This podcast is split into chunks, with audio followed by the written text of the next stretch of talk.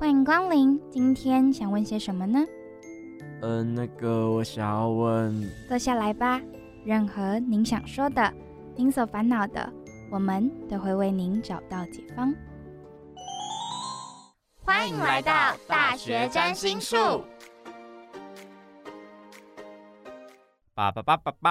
大家晚上好，欢迎来到大学占星术，我是主持人 Model。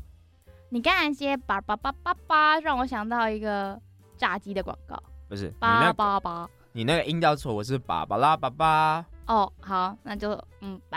没有算好。那我就是你们熟悉的主持人瓦卡啦。上一集呢，我们跟 Chelsea 聊有关于创业相关的看法跟想法之后呢，今天的节目内容要来聊的主题，我觉得也算是目前全球化的趋势。哇，讲到全球这么广的话，其实在台湾也是非常多人目前是以这样的工作形态在生活的。没错，那今天要聊的主题叫做 slash 斜杠，没错。今天烦恼什么呢？那一想到斜杠，你会想到什么？一想到斜，现在要直接变这种综艺节目风的，对不对？其实现在大家在斜杠想到的比较多，会是那种兼职吗？打工，我的另外一个工作的感觉。对，我觉得我们在实际街访，或者是我们在看网络上的资料的时候，大家一想到斜杠，好像都是在讲说，哦，就是一种兼职工作的代名词，好一点、好听一点的名字。但是呢，其实真正的斜杠并不是一种兼职其他的工作，虽然它也是一个可能是另外一种创造收入的来源，但其实斜杠呢，可能对钱有更多的需求，所以选择的工作模式，而是你从你的自己专长或是你热爱的事情下手，然后去发展职业的新领域这样的概念。所以斜杠青年或是成为斜杠的人，是你是要有一定的实力背景作为支撑，作为你的 base， 然后你再去铺上各种不同职业的路。理解。其实斜杠这个概念呢，是出自于《纽约时报》的专栏作家他的著作。那斜杠英文刚刚有讲到，就是 slash， 也就是我们所谓知道标点符号那个斜的那个，我们会用来当做 or 或是的那种方式来对那个标点符号。那斜杠人呢，在后续也会称为 slash， 就加上 ie。那其实他在书里面提到呢，就是现在真的越来越多人不会再满足就是那种单一职业啊、单一工作的生活模式，而是向往就是可以拓展更多领域，然后透过多重的工作来获得多重收入的这种生活方式。Model 也有提到是多重收入，我觉得除了多重收入，更重要的事情是大家想要体验更丰富的生活。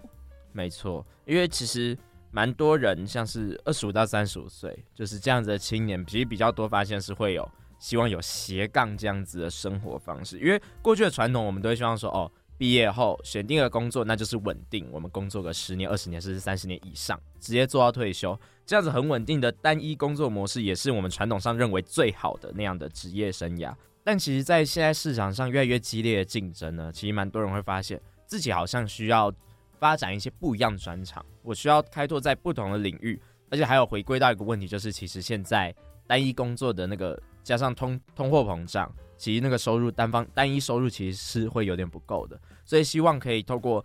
拓展不一样的能力来增加收入，然后让自己的生活可以过得更舒适、更美好。我觉得增加收入是一个说法，更重要的事情是因为现在时代变动得很快，然后流行的事情也越来越快，所以大家就不会可能一开始像我们之前选定一个工作，我们做到底，会觉得我们在这个领域做到最顶尖就已经是最棒的。但是可能是因为现在资讯化很广，很多资讯，所以你就会想要有多方的尝试，你想要让你自己的生活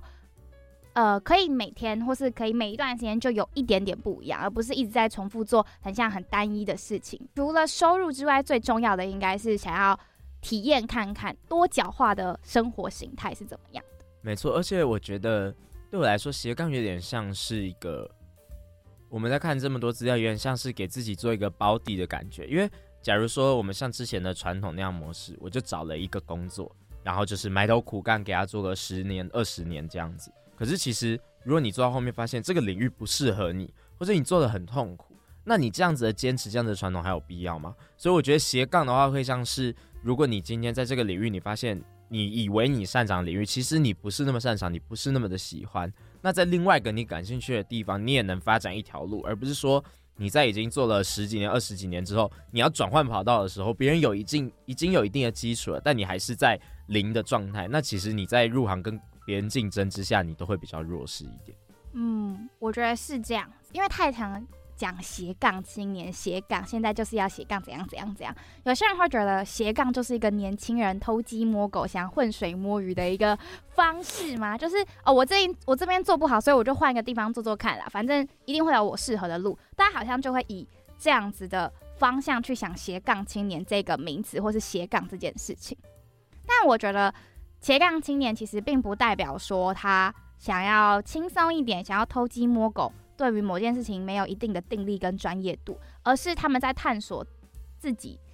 的一种另外的方式，只是他们这个探索自己的方式把它更实践化，然后把它做到他们觉得最尽全力的一个领域这样。对，我觉得这样子讲法非常好，因为大多数会觉得说其实就是每件事情都不专精，难道你就可以换个好听一点说法就说哦我是斜杠，所以每件事情都不专精，但我觉得其实不是，而是你在有一定的基础底下，像刚刚有提到，你要有一定的实力上基础，你也要提升自己的能力，而不是你每个都摸一点你就说自己是有斜杠，而是你要更实际的去执行，更实际的去了解这个领域，它才会发展出成为你的斜杠的技能。那有人就是有说到斜杠的前身呢，其实是一个叫做无边界的职涯。什么叫做无边界的职涯？我自己会觉得无边界的职涯感觉是这个人拥有多重的身份跟多重的职业，这样叫做无边界职涯。他们不会是一定是藉由一个工作来证明自己的方式，所以他们跨足不同的组织啊，来体验无边界职涯。但是这个无边界职涯好像又回归到了赚钱这件事情，对不对？所以后来慢慢的根据更多人对于斜杠的解释之后，无边界职涯就慢慢的转成了现在很常听到的斜杠这个名词。刚在无边界职涯就是瓦卡解释 ，Model 这边也再补充一下，其实就是有点像是我们目前在工作会分各个不一样的部门。那以我们是广告系嘛，我们就以广告公司来提说好了，有媒体啊，有公关，有 Art 美术等等的。其实这些东西呢，我们会分成不同组织来工作。那无边界职涯的概念就是我们要提升自己的个人能力，然后来跨足不同的领域。所以他强调的是哦，我自己我可以做 art， 我自己我也可以做公关，那我可以提升自己的能力来达到我什么都可以做，而不是专注在单一工作内容的提升，然后创造更多不同的收入。我觉得在斜杠的前身，在无边界职涯这个名词的解释更最重要的本质是创造不同的收入这件事，但我觉得到现在的斜杠比较像是为了自己而做。那接下来就想要问一下瓦卡，你觉得你是有斜杠技能的人吗？我觉得我有想要尝试斜杠，可是我不知道我有没有那个实力吗？因为像是好，我举现在的系上的作业跟我们现在在电台就是做这个 podcast，就是我们自己做 podcast， 所以我们是节目主持人。那我们在系上可能我们做的东西都会是比较像是行销人员、广告人员会做的工作。我觉得这两件事情我都很喜欢，但是我可能就会觉得某一方面的能力我没有这么的突出的感觉。可是这两个事情我都很喜欢，但是就是我可能只有在某一件事情上，我觉得我做的真的蛮好的，然后另外一件事情就是有一点没有这么好。可是因为我喜欢这件事，所以我还是持续在做。我不知道这能不能算是一个斜杠。了解。我觉得对我们来说的话，像你刚刚提到我们录这个电台 podcast 的话，我觉得其实这个算是一种斜杠，因为我们其实也有受过一定程度的训练，然后练习之后，甚至还有到钻研，然后现在开始自己的节目，然后这样去录，然后其实也有很多不一样的设备啊、操作等等的，然后才可以生成这样子的节目。我觉得这个已经算是一种斜杠技能了，但我不会说它是一个，因为毕竟还没有一个收入嘛，我们做这个不是有收入，但是我觉得我出去的话，我可以跟别人说，你今天会什么，然后我可以大方自然的说，我是有参加什么电台，我们有在录什么 podcast。 我觉得如果你今天能做到这样子程度的话，那个就算是你的斜杠技能。所以你的定义是做出一个作品来，就是一个斜杠的开始。就是除了作品以外，那也是要有一定专业性的事情，因为像是哦，我也有加系篮，但我不会说篮球是我的斜杠。我懂，我懂。除非我出去就是有一直在报名一个联赛，或是我是某个的裁判长，或是什么的专业的球员，我是有领薪水的那种，我才会说哦，我有篮球员这个身份。但我平常在出去，别人在认识我的时候说，哎，你会是什么？那我不会提到说我会打篮球，但我可能会说哦，我有加入福大之声电台，然后我有在做podcast的节目制作等等的。我觉得会这样讲的话，会比较像是我可以自信的说哦，这是我的斜杠技能。那我觉得我们两个听起来对于斜杠，我们自己在心里对于斜杠这个名词的诠释是，它是需要有一个一定的专业度跟一定的挑战的东西，然后我们会把它学好之后，然后整合我们会的事情。像我们如果会本科系的东西，我们会整合到我们的节目的可能推广啊，或是什么之类的。这个就是一个斜杠的方式，就是我们的技能是一定有专业性。没错，而且刚刚也有提到说是实力基础嘛，所以表示我们这样子的 podcast 制作，在没有制作 podcast 的人眼中，他们会觉得说哇，是这个是蛮有实力、蛮有趣的一个作品。他们会觉得这个是他们不会做的东西的话，我觉得就表示我们有一定的实力基础，就是我们要跟一般的初学者有差别的话，那样子才代表你有一定的实力基础。所以斜杠其实讲了那么多，我们想要传达的感觉是，斜杠并不是像大众所想的，我很盲目的投入了每一件我想做的事情。就是单单只有想的话，你就会觉得我好像每一件事情都一定可以，就是没有讲一定可以，就是你好像每件事情都可以做到。应该是要讲说，斜杠会从自己的专长跟你目前本身的优势，像如果是挖卡我自己，我就会觉得我的专长就是说话跟别人交际。所以我会从这个专长下手去发展我可能在工作的职涯方向会需要这两个技能 的工作类型这样子。那我在这边呢也想要分享一下，我最近目前看到蛮多身旁的大学朋友有在斜杠的一些经验。好了，我觉得最常见以女生来说的话，我身旁的朋友很多人都是那种网拍模特，或是他自己是一个有在经营社群的 KOL 或 KOC， 以及他是一个摄影师。我觉得这些人的专长真的很厉害。大家，你想到网红或者是 KOL， 你会觉得他们的专长是什么？就是有一定的个人魅力来吸引粉丝关注吗？我觉得这件事是必须的。但是我就是因为我之前有很荣幸的跟我一个摄影师的朋友去，因为他会约拍，就是网络上比较知名的网红，然后帮他们拍照，那就有聊关于网红这个经营的方法。我觉得他们其实很厉害，就是他们要很洞悉人心，他们要知道观众要看的东西是什么，然后他们创作出来的内容，你以为只是拍照吗 ？No， 他们那个拍照是一定有讲究，他们可能是几万张照片才选出发那两张，就是他们对于美感要有一定的审核能力之外，他们还要抓得住大众的爱好。然后才可以让他自己成为那个流量会被推广出去的人。这样听起来，其实你刚刚讲的那些 KOL， 那真的是有一定的实力跟专业的基础，只能说真的是术业有专攻。那他们自己做这件事情，其实他们跟本科系也都会有一点相关性。像我刚才说的那个，有实力的，可能网红 KOL 或 KOC， 他是一个美术系的，就是印美设计的，所以他就是对于美这件事情是有一定的。专长度，所以我觉得他在从事这份行业，就是对他来说是如虎添翼啦。对，照你这么说，也不知道是不是因为自己身处就是在传播学院，但我的确觉得我们传播学院真的蛮多会有 KOL 跟 KOC 的出现。就是大家都蛮懂流量需要什么，想要什么，会看什么，这样就还蛮厉害的。那我们今天呢，就聊了这么前面为大家开场了这么多关于我们自己对于斜杠还有身边斜杠朋友斜杠的想法跟看法之后呢，接下来的节目呢，我们也请 Chelsea 来跟我们聊聊他对于斜杠这个名词的看法跟他自己的解释。那我们在进节目内容之前呢，先来听听大家怎么想吧。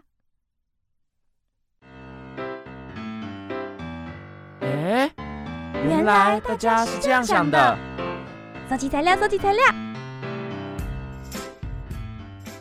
同学你好，请问要怎么称呼你呢？可以叫我阿若。那你自己对于斜杠的印象是什么呢？我觉得斜杠就是你原本可能自己有一份工作，但是你后面可能是斜杠另一份你自己觉得是可以成为兴趣的事情，像那你觉得你会想要成为斜杠的人吗？我想，可是不一定有能力，因为我觉得就是我现在可以被称为技能的，可能还没有到那么精熟，就是如果我要去发展我另一份工作的话，我觉得可能有一点困难。谢谢同学今天的分享。同学，请问怎么称呼？叫我苹果汁就好了。哦，苹果汁是吗？想要问一下你对斜杠这个词的印象如何？我觉得斜杠这个词就是给我一种很厉害的感觉，因为就是它很像是一个人可以同时有很多种不同的技能，然后就会觉得感觉在现在的社会很有用，因为你现在只会一个东西，可能会被 AI 取代，或者被别人取代，所以你会很多东西就很厉害。哦，所以你自己会想要成为一个斜杠的人吗？我会耶，但是目前对于想要斜杠哪一块的话，其实没有什么想法。但我觉得可以去学一点传统技能，什么推拿或者是什么那个，那叫什么？就是那种按摩那种。对，或是那个甩糖的那个，忘记叫什么，就是学一些传统技艺，对不对？学一些传统技艺，因为感觉它以后都会消失。如果我会的话，可能假日可以去摆个摊之类的。哦，那这个斜杠感觉是蛮特别。那谢谢同学接受我们的访问。同学你好，想问你要怎么称呼？叫我梅子绿茶就好。哦，好，梅子绿茶是吗？那小姚首先问一下，就是你对斜杠这个词的印象是什么？哦，我觉得斜杠就是听起来很多元，然后人生很精彩。就是直观的。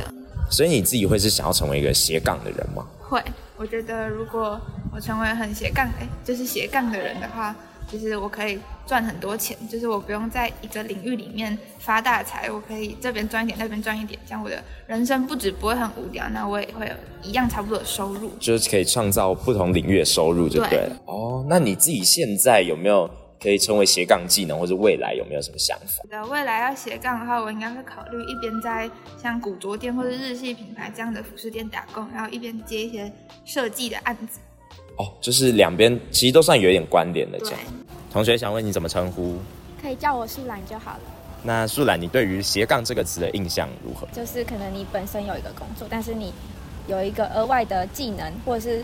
有个兴趣，然后它变成是你的一个专业的话，你可以在这方面有一点小创业吗？对，了解啊。现在大家都说大学生人人都要斜杠，你自己会想要成为一个斜杠人吗？我的话，有能力的话会想，因为我觉得这样可以让我的生活更丰富。那听完大学生们对于斜杠的看法，以及自己有没有哪些斜杠技能之后，接下来的单元呢，我们就邀请到一样上周跟我们聊创业主题的 Chelsea 来继续跟我们谈谈有关斜杠的看法，以及自己在斜杠上的一些经历还有经验分享。那我们就进入下一单元。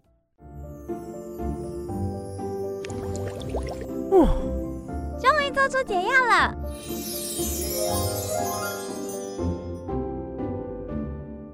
您自己会怎么样诠释斜杠这个词呢？我觉得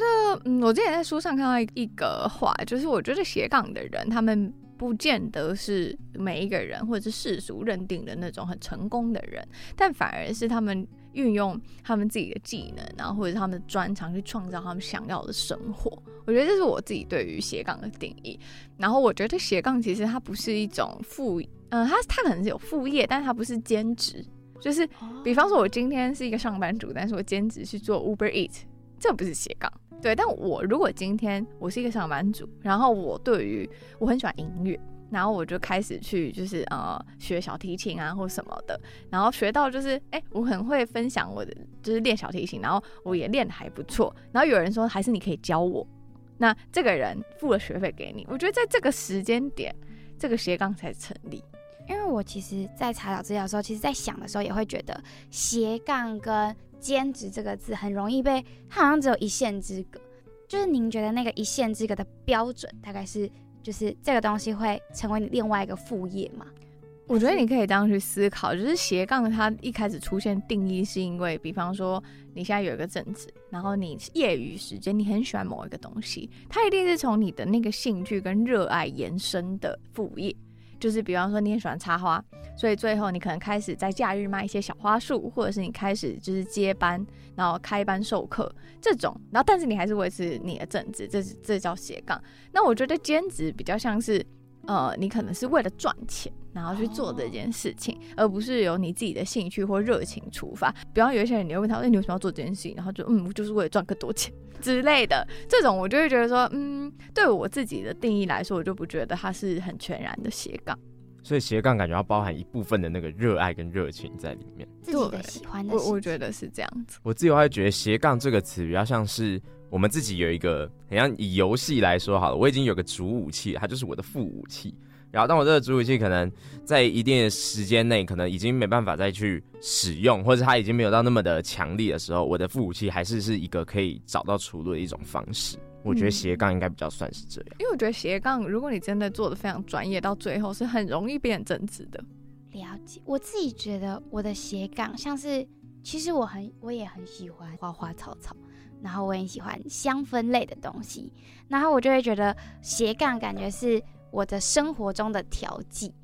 就对我来说并不是一个工作，是一个兴趣的延伸，然后它变成一个我很喜欢的事物之后，它可能会为我带来不一样的收获。斜杠这个词对我来说的定义就是这样。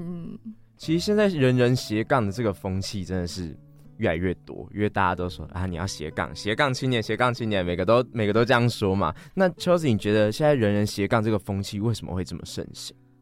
我先说我自己的立场，就是我觉得我没有觉得每一个人都一定要斜杠，因为我会觉得有一些人他真的就是职人，就比方说像我们在日本可能会看到很多陶艺家，或者是那些那个寿司师傅。就是他们其实是职人，他们就是用心去做好一件事情，所以我觉得反而有时候你去这样子职人，他有职人真的是很难以取代的地方。那我觉得斜杠真的就只是个人的选择。那为什么大家都在说斜杠，或者是斜杠这字在台湾成为显学的原因，是因为台湾薪水真的很低就是如果你对比就是不一样的国家啊，或者是什么，就是台湾就是他的薪水可能会有一些程度的受限，这样，所以大家才会思考说，我是不是要再做一些副业啊，来去增加我的收入？我觉得比较像是这样的原因。台湾薪资环境太不好了，对，而且就是我觉得台湾薪资环境会很容易让那些在文艺产业或是那种艺文产业内，它其实是需要很多资金或是很多时间去让这个想法可以实行。一个长期投资的感觉，但是老板们的思想就是感觉更像是我想要立即看到效果的样子。我自己就有点担心，像是我以前是有踢足球这样子，但我想说足球这个东西是能变斜杠的吗？就如果你一说运动的话，我今天做广告业，然后我的斜杠是，然后我假日会去踢足球联赛。我们有一个老师也是这样。对啊，这样会算是斜杠吗？ Chelsea 你觉得呢？我有一个朋友，然后他是我之前还在公司的时候认识的同事，然后他现在还是在外商工作，但是他有一个兴趣是马拉松，然后他跟他一起跑马拉松那些也都是一些外商的高阶主管这样。结果呢，后来我就问他说，那你们平常有没有什么其他的副业还是怎样的？然后他就说，因为他们喜欢跑马拉松嘛，那马拉松其实我觉得他也就跟足球一样，他也是算是一种运动。然后他们就开始卖起一些这种马拉松周边，马拉松的周边会是什么呢？给就比方说跑鞋啊之类，或者是他们的一些那种运动设备啊，因为他们是真的会去跑，就是可能德国、日本跑那种全马哦，对对对，就非常非常专业，所以你要的设备也是比较专业。所以我就觉得说，哦，的确就是，即便是这种运动或者是音乐产业，你都还是可以找到是跟你兴趣结合的一个商业机会。我觉得要看见那个机会很难，因为我自己就会觉得说很多东西我都停留在兴趣，但我就觉得到斜杠的话这个词感觉太沉重了我就会觉得说要到斜杠需要有一个条件，或者要有一个资格，我可能在这个地方要有什么样的成就，我才可以到说哦，这是我斜杠的技能这样子。就是我觉得大学生像我们这个年纪，跟我问了自己身边的朋友，大家都会知道自己的兴趣。像我有个朋友，他非常喜欢摄影，然后还有就是日常去拍，但是像刚才 Chelsea 讲说要从自己的兴趣找出可能是商业机会，但我觉得学生要怎么样培养看见商业机会的方式嘛，就是有什么样的书籍，或者是我们可以有什么样的管道让我们自己发现。我觉得我自己的话是比较喜欢看书啦，或者是说如果是想要比较轻量的东西的话，可以看一些杂志，国内外的杂志尽量可以看比较国外，因为有时候国外的趋势会比较早嘛。就是像我很喜欢看一本就是创业杂志叫叫做 Courier C-O-U-R-I-E-R， 然后这本杂志它分享非常非常多就是这种艺人创业的商业灵感，或者是说国外的一些商业新的那种商业模式，然后你就可以从里面去发掘很多就是你没有想过的东西。比方说有人专门卖一些椅子，或者是有人就是专门卖纹身贴纸什么的这种，然后但是他们都会就是去分析这个案例，然后在那本杂志里面也有很多就是关于艺人创业你应该要注意的一些事情。哇、wow、就是想要好奇问一下，应该听到这边蛮多听众就是很喜欢这个 Chelsea 这个生活方式。你看前面讲到数位游牧，然后又创业这样子，感觉自己很打扰自己的生活。但是刚刚听到那个杂志 Courier 嘛、还有很多就是你去国外生活，感觉外语能力是不是蛮重要的一环？我觉得是对，这是必须诚实的说，就是你一定是要可以跟人家沟通。Chelsea 以前是有什么样的经验吗？可能就比较喜欢可以怎么讲，就是跟不同的人接触，对，或者是说我也喜欢看这些东西、哦、所以就比较可以培养吧，我觉得了解好像是这样然后我想另外问一个问题，因为我们前几堂就是我们上礼拜有一堂数据老师的课，然后他就有跟我们说，他说我觉得我现在不知道年轻人到底要为你们感到开心还是要为你们感到担心的原因，是因为他觉得在这个数位的世代，就你拥有多一种像是外语能力并不会是一个对你未来很有加分的事情。然后他就说他觉得科技的产品的运用，或者是会看得懂这些科技的走势，才是我们目前应该最具备的基本的基础，也是我们进入职场上的一个武器的感觉。然后您有在科技产业就是新创产业待过，您觉得这样的关于科技上的应用对于现在这个时代是必须的吗？我觉得是耶，就是你想哦，如果今天有两个人，然后有一个人他很会用 ChatGPT， 然后另外一个人基本不知道 ChatGPT 是什么，那你会想要用哪一个人？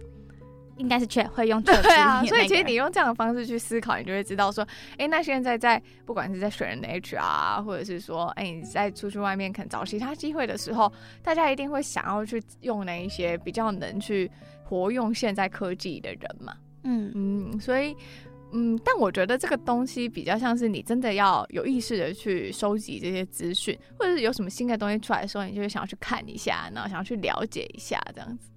我觉得把这些科技当成一个辅助使用的工具会是比较好的方向。没错，那就是您觉得斜杠的话需要具备什么样的思维跟观念呢？因为像前面有讲到斜杠其实不能把它当做一种赌博心态。那觉得大学生在想要开始创业的时候有什么样的思维跟想法会是一件好事？我觉得真的就是从你最喜欢的事情，或者是说你做了每一个人都称赞你的事情下去，你可以去收集啊，然后你找你10个朋友，然后去问他们你觉得我专长是什么之类的，你先从这个，然后大家就可能开始跟你讲。然后我自己有做过这个实验，然后发现说每个人讲完跟我们想的怎么好不一样哦。那您自己想的是什么样子的呢？我自己想的就是他们可能会说我美感还不错啊，或者是说喜欢我的穿搭啊什么的之类，的确他们有说这一些，但他们讲了一些就是我没有想过，比方说他们觉得我很有耐心，然后逻辑能力很好，然后很会演讲，然后很会讲话之类的，我以前没想过。我还记得我大学的时候，我有这个很好笑，这个就是我去那时候就是职涯迷惘大学时期，然后想说不知道毕业的时候要做什么工作，我就去找那个算命老师，然后反正那个算命老师又跟我讲说你以后会当主持人，你以后就是会一直讲话。我就想说怎么可能就是我说怎么可能就想要当职场精英啊职场精英这个词从大学一直跟着你对，然后结果我后来真的变主持人，然后主持过超多活动，然后也就是带过很多工作坊，然后就觉得说蛮有趣的啦。就是很多时候你要去不一定要去算命，但是你可以就是从就是你身边的朋友，或者跟你真的比较熟悉的人，然后你去问他们说你觉得我擅长什么，也许那个部分是别人看见你的一个闪光点，然后你可以去发展，不管是斜杠也好，又或者是说你从现在就想要开始创业也好。还在这边就提供一下那个算命老师的资讯算命老师神算神机妙算没错，神机妙算吴老师就是想偷偷问您的 MBTI 是什么样子的人格的人？我是 ENFJ。ENFJ，E 是外向型，我是 INFJ 哦，那我跟 Chelsea 就差在一个比较外向，一个比较内向。你们很相似哦。那刚才你有说从别人怎么看你跟你自己看自己，然后来找到适合自己的定位。那您觉得大学生在创业的时候，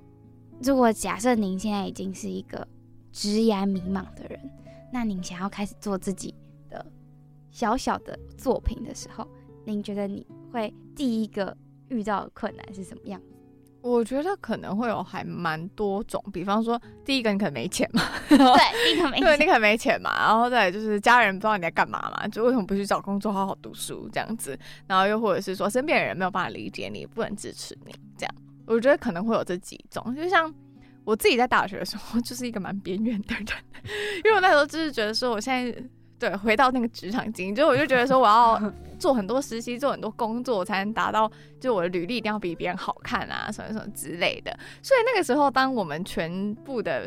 系的其他同学都是在玩社团啊，然后什么拉队啊，什么有的没的那些，就是我从来没有参与过，是埋头苦干累积自己的。对，我就一直是工作的。书桌前就写4个字：职场经历。对，我就一直是工作，然后我就做过很多不同的工作，这样。所以我觉得反而是前面讲的钱啊，大家理解或什么，我觉得最重要的是你在做这些事情的时候，你知不知道自己在做什么？就像我那时候就很清楚，就是因为我有一个很明确的目标，所以今天就算没有办法去参加那些东西，我还是会愿意去做出取舍。就是觉得大学生应该要先有一个自己的目标，然后再就是根据这个目标去做相对应的努力。但我觉得有时候目标其实不见得是你现在想然后就是这个，因为它是动态变化的，你有可能是你现在想要做这个，但是你可能下个月又不想了，所以反而是你想到的那个当下你就去做，然后你做完之后你就会发现说，这个东西你要不要继续坚持还是就算了，然后就是在这样子做，然后改变的这个过程里面，你就会慢慢找到自己比较适合的道路。其实我觉得 Chelsea 是一个很有目标而且很有定力的一个人，因为我看到有些人就我们好了，就比我跟你啦我们的目标，我们当初就有一些可能在做这个节目有设定一些目标这样子，但是慢慢的可能经历一些现实的打击，或者有一些其他事情来了我们就忘记自己原本的目标什么了然后说好啦，现在这样好像也还行，然后就那个目标就慢慢消失。我觉得永定力是一个很难的一件事，而且我觉得 Chelsea 是一个可以接受变动度很大的人。哦，我是，就是反正改变就改变啊，就是有一点是这样子。我觉得这个观念很好，因为我觉得我是一个不太能接受我的生活有很大变动，因为我会很慌张的人。我也是，我自己就是一个，我平稳到什么程度？我平稳到是我只要去那个餐厅，我之前只要去过，我之后去那个餐厅都点一样的菜，我觉得我点不一样的菜那个一定不好吃我每次都点一样的口味这样子。刚刚有提到说就是觉得 Chelsea 是什么样的人，其实 Chelsea 你在 Podcast 上也有访问很多就是创业啊或者斜杠的人士嘛，来到节目上来分享这样子。那你觉得经过这样一次次的访谈，你觉得这种类型的人都具备什么样的特质？我觉得他们都还蛮愿意改变的，就是很多时候，比方说我之前的同事可能觉得，我现在的生活好像也还蛮不错，然后他们也想要做一些改变。可是，就比方我稍微跟他讲了几个，我觉得他可以改变的方式啊，或者可以开始做的一些方向。但是其实他可能就在那个当下，他觉得说，很受鼓舞，然后很想要去做，但可能3个月过去了，但是他还是没有行动。所以我觉得会愿意去做这些，不管是斜杠又创业的人也好，他就是想要当下就要去做的这种人，我觉得比较是就是我观察到的，就是很有行动力。就是我觉得拖延就是会把一个人拖垮的感觉。我就是也没有那么严重，没有到那边。但是我就是觉得，因为我们系上其实蛮多，就是大三，然后因为我们的系上老师都是比较创意型的老师，然后他们就会给我们很多创意的作业需要去发想，然后我就觉得这太难，然后就去做，然后拖到这个周末，可是周末下礼拜他只要2个创意的作业，然后就会不知道怎么着手。那就其实我也有点好奇，就是因为 Chelsea 有说你在做关于品牌顾问的时候，其实也会需要做一些创意的发想，那您是这个创意的发想您是怎么样从无到有，或是你用什么公式嘛？像我的公式可能就是我们就会从系上老师教的，就是我们要找出我们的 insight，然后再找出我们的 audience 是谁，然后我们再从这样的脉络下去找我们，就是找到他们的问题点跟我们想要切入的机会点这样。我在这里可以推荐大家一本书，就建议大家推荐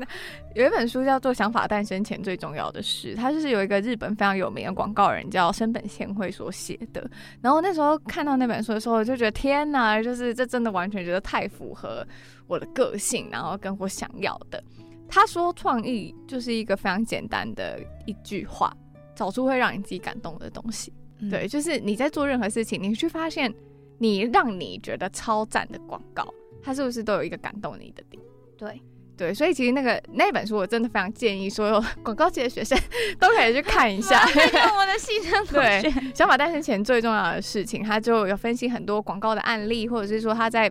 操刀的每一个产品，或者是每一个广告，不管是 CV 什么的，你去看，你真的会有那种心理，会有那种被触动的感觉。然后你看到他的那些作品，都会觉得说这个就是一个真的有用心，然后他真的是因为他自己被感动而做出来的东西。所以我觉得回归到创意这件事情，就是你有没有办法去做出一个让自己感动的东西。如果你自己都感动不了自己的话，那你要怎么去感动别人呢？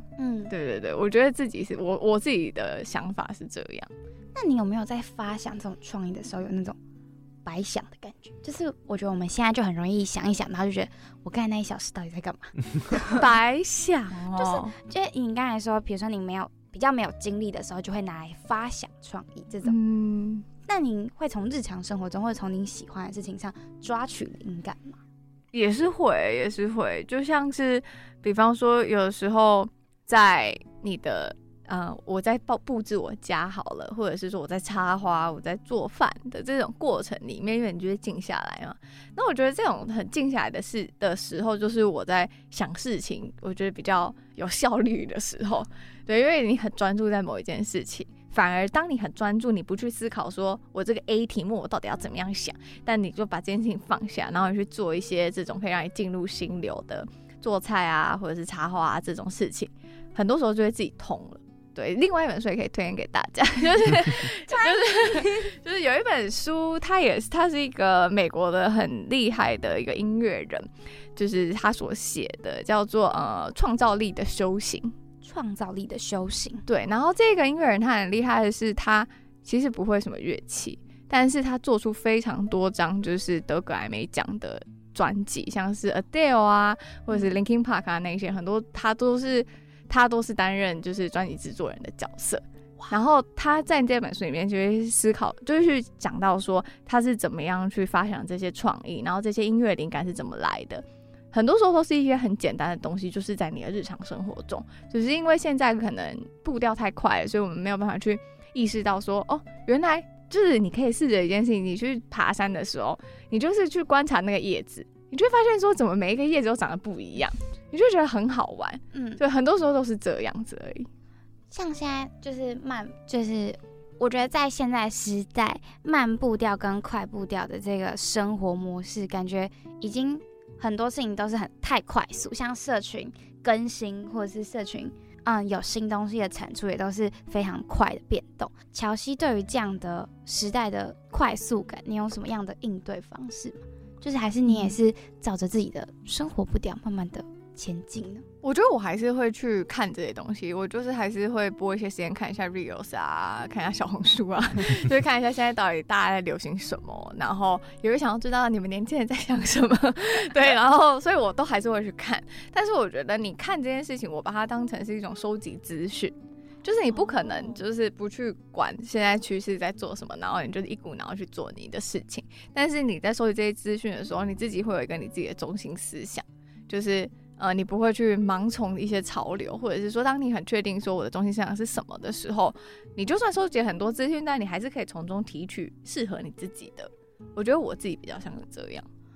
那你觉得在创业或者是在写稿的这个路上呢，会需要去接触很多不一样领域的知识吗？我会觉得要看你是做哪一种产业。就比方说有些人创业他是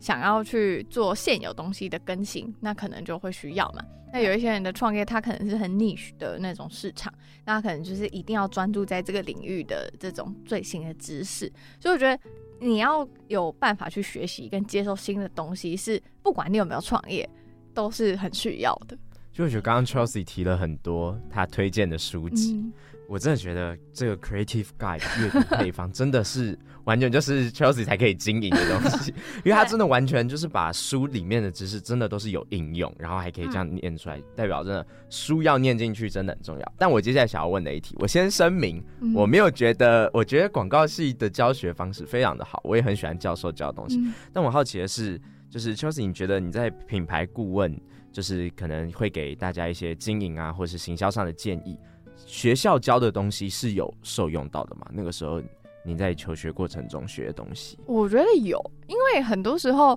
这些新的东西如果你没有一个背景知识先辈知识的话你是听不懂的。对，就像是比方说你我那时候在科技公司念就是在工作的时候，我有很多工程师的朋友跟同事嘛，他们完全看不懂我们在做什么，我也完全看不懂他在做什么，然后即便就是我有讲就是这样这样啊，你就是应该要这样做啊，然后但他们没有那些先辈知识，他们也不知道说哦我到底是在操作什么，所以我觉得理论还是有它的重要性，然后它比较像是一个骨干，你后面的你的那些工作经验或者是你的阅读你读的东西你看的案例什么的是那些肉，所以你就会发现每个人的肉都长得不一样，然后但是你的骨干是一样的，所以你就会知道说为什么你们广告系的人你们可以沟通，如果你把你现在广告的东西你去跟你可能外文系的人讲他可能听不懂，所以我觉得理论还是有它存在的必要。因为我会问这一题是因为就是像刚刚瓦卡也有讲到我们很多作业就是那些创意发想，然后很常会有白想的状况，就是因为老师就会觉得说哦这个怎么样然后可能要改，就久而久之就会觉得说我这样一直改我未来真的对我有帮助吗？我这样想这些东西对我是有帮助的吗？大家感觉到可能只是因为我们还没有接触到外面还没有可以使用我们这些先辈知识的时候，然后我就会觉得说这些东西好像对我来说没有什么帮助，但我现在明白了，我会开始认真学习一集还都很认真学习，我说现在会更认真还很怕老师听这一集对，那就是 Chelsea 在关于创业的这些路上还有职业转换的时候，你有曾经真的很迷茫的时候？像您刚才说遇到疫情，然后您开始自己做自己的品牌跟 podcast， 然后再一路延伸到现在，在中间你有想要放弃的时候？我觉得人好像就是会一直很迷茫就是那个迷茫不会有结束的一天，但是我觉得是要看我们怎么去面对这个迷茫，就像一直到现在我还是会有很迷茫的时候，可是在这样的时候我就会知道说怎么样可以让我自己比较好，就是可能去做一些让我会觉得开心的事情啊，吃个好吃饭啊什么什么的，所以我觉得迷茫它会存在，那重点是我们怎么样去应对这件事情而已，所以其实也是有，然后它一直存在着这样所以你的解决方法就是会去做一些自己喜欢的事情，对，然后或者是说去做那些跟工作完全没有关系的事情。那我在这边想要讲一件，就是 Chelsea 在经营 podcast 就是之前的文章有写到说你的 podcast 可能一开始没有太多人收听，但是你的想法就是觉得你现在在做你自己喜欢的事情，所以你会一直做下去，然后我那时候看到这句话就很被打动，因为我们这个节目也是这样，因为我们是电台里面的附属，所以我们的节目可能并不是太多人收听，但我觉得每一次我们可以跟不同的人不同领域的人访谈，然后得到的收获我觉得都很棒。哇，听起来有点感动走这个感动路线对，那你说一下你的经营历程。我们你知道现在是这个变我们的创业历程是吗？现在也聊一下其实当初创业这个大学占星社没有，我觉得我们初衷的确就是希望能透过每一次跟不同的人聊天，然后解决不一样的问题。但我觉得有些问题就是在我们做久之后我们会觉得像是我们前几集聊人际沟通，像今天聊创业或者什么，感觉这个问题并不是局限于大学生，就是好像我们在每个时代每个年纪都会有很相似的迷茫。所以每次录完的时候也会有的迷茫就是说我们录的这一集到底有没有真正的帮助到需要听这个真的有这个困扰的人那这个解答就需要交给我们的听众告诉我们我们有没有解答到他们的疑惑但我会觉得就是就我自己在做节目，我会觉得这个东西不用想那么复杂，有帮助到自己就好就是如果有帮助到你们两个，那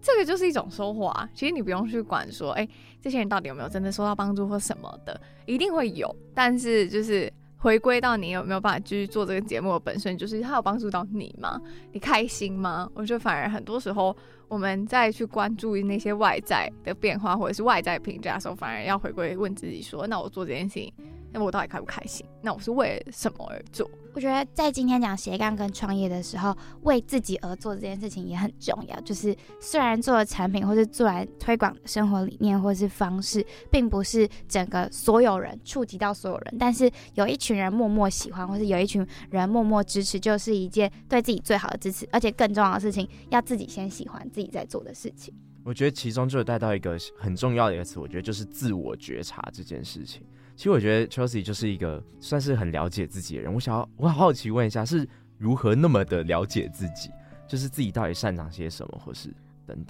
的。我们前一集在聊就是关于个人生涯的时候，然后那位讲师也会讲到说，我们需要先找出自己的价值观，先确定自己的价值观是怎么样子，然后再来找出自己是一个什么样的人。那 Chelsea 在自我觉察的这方面有做什么样的功课，或是做什么样的方式让自己可以更认识自己呢？我觉得就是练习耶，或者是说你在遇到一件事情的当下，然后你就开始去发现停下来，比方说我现在在跟我先生吵架，那我就觉得这个人好烦，然后我就开始停下来想说为什么我会觉得他很烦是因为他就是触碰到我某一些点嘛，那些点是不是我很不能接受的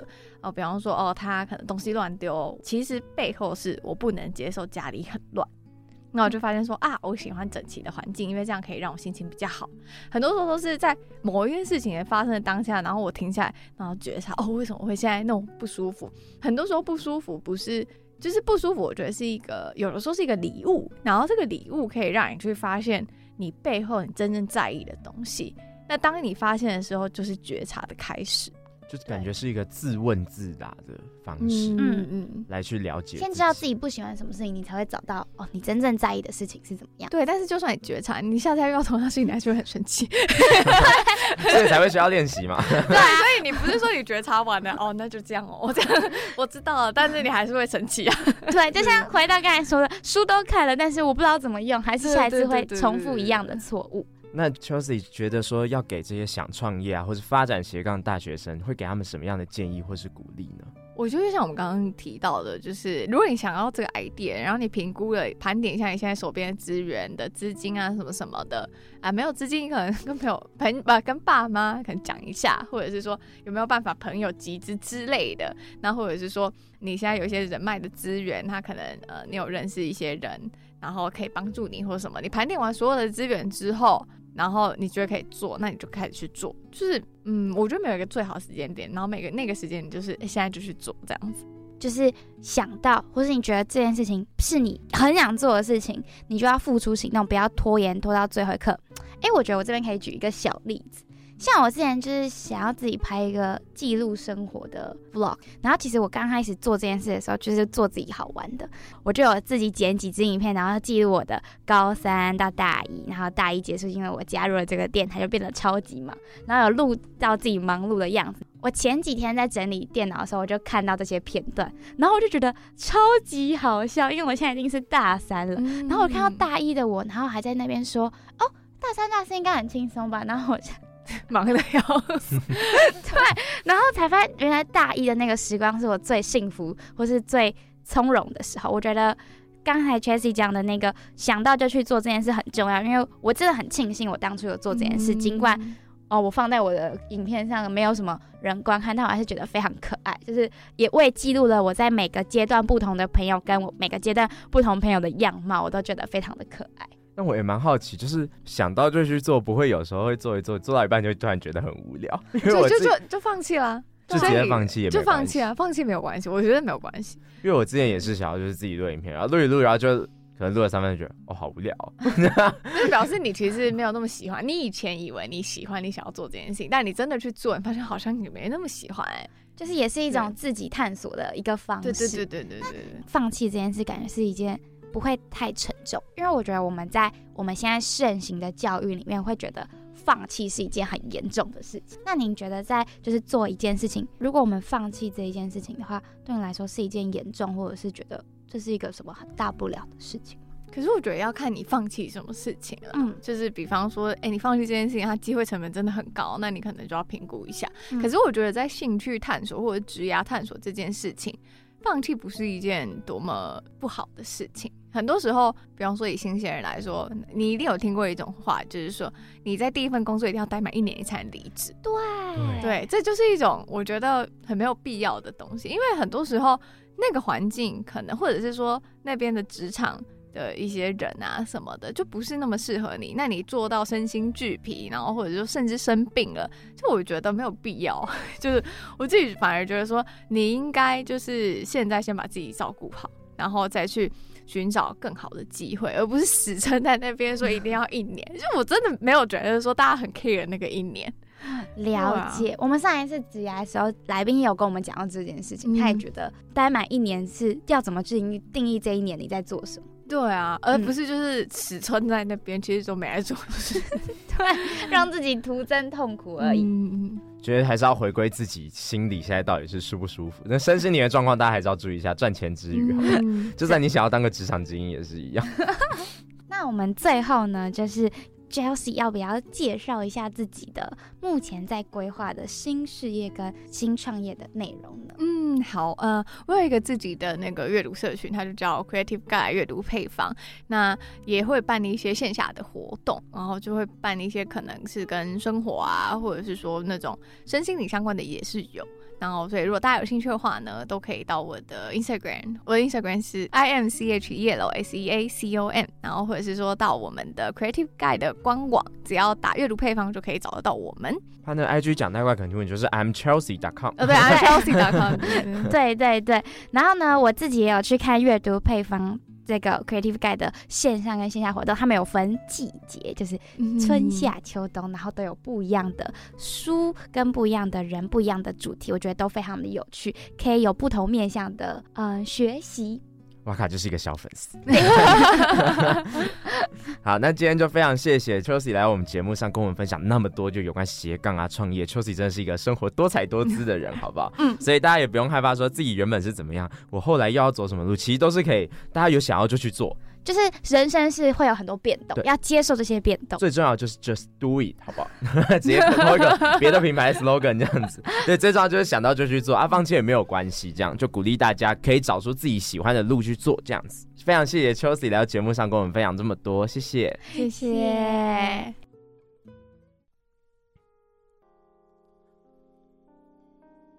那这集听完呢 ，Chelsea 对于斜杠的看法。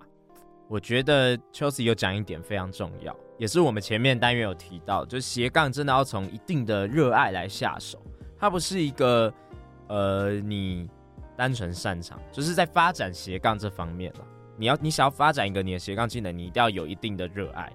你一定要有一定的热情，你才会想要去发展这个东西，因为毕竟它会叫做斜杠，表示它不是你主要的东西，它不是你真的是可能学术专业学的东西，但是你没有那个热爱跟热情去支撑的话，你也很难再去想要去钻研它，或者从零开始。了解。我觉得今天访 Chelsea 就是中间的节目有聊到我们自己对瓦卡跟 Mado 对自己节目的一些想法这件事，然后我觉得 Chelsea 给的回馈有一件事情很重要，就是回归自己做这件事情到底开不开心。我觉得这件事对我来说蛮触动蛮深的，因为一开始我在邀访，就是我们在做这个节目的时候，当然都很兴奋要自己开自己的节目，可是做节目大家一定会遇到收听没有想象中的自己没有到自己预期的这么理想，或者是我们的节目有一些小瓶颈的时候，也都会觉得很挫折。然后在节目运营开始的时候，其实挖卡了，我不知道 Mado 有没有，但挖卡其实对于一直我是不是适合做这个节目，跟我对我做这个节目到底有没有帮助到大家这件事情蛮迷惘的。但我觉得随着我们越做越熟悉，跟找到自己一个喜欢的模式跟方向之后，我觉得做这个节目有越做越开心的感觉。然后再回归自己到底开不开心，我觉得我现在的回答就是我做得很开心，然后能邀请到 Chelsea 来到我们的节目，我也非常的开心。刚刚瓦卡有讲到说，就是很在意节目外面的，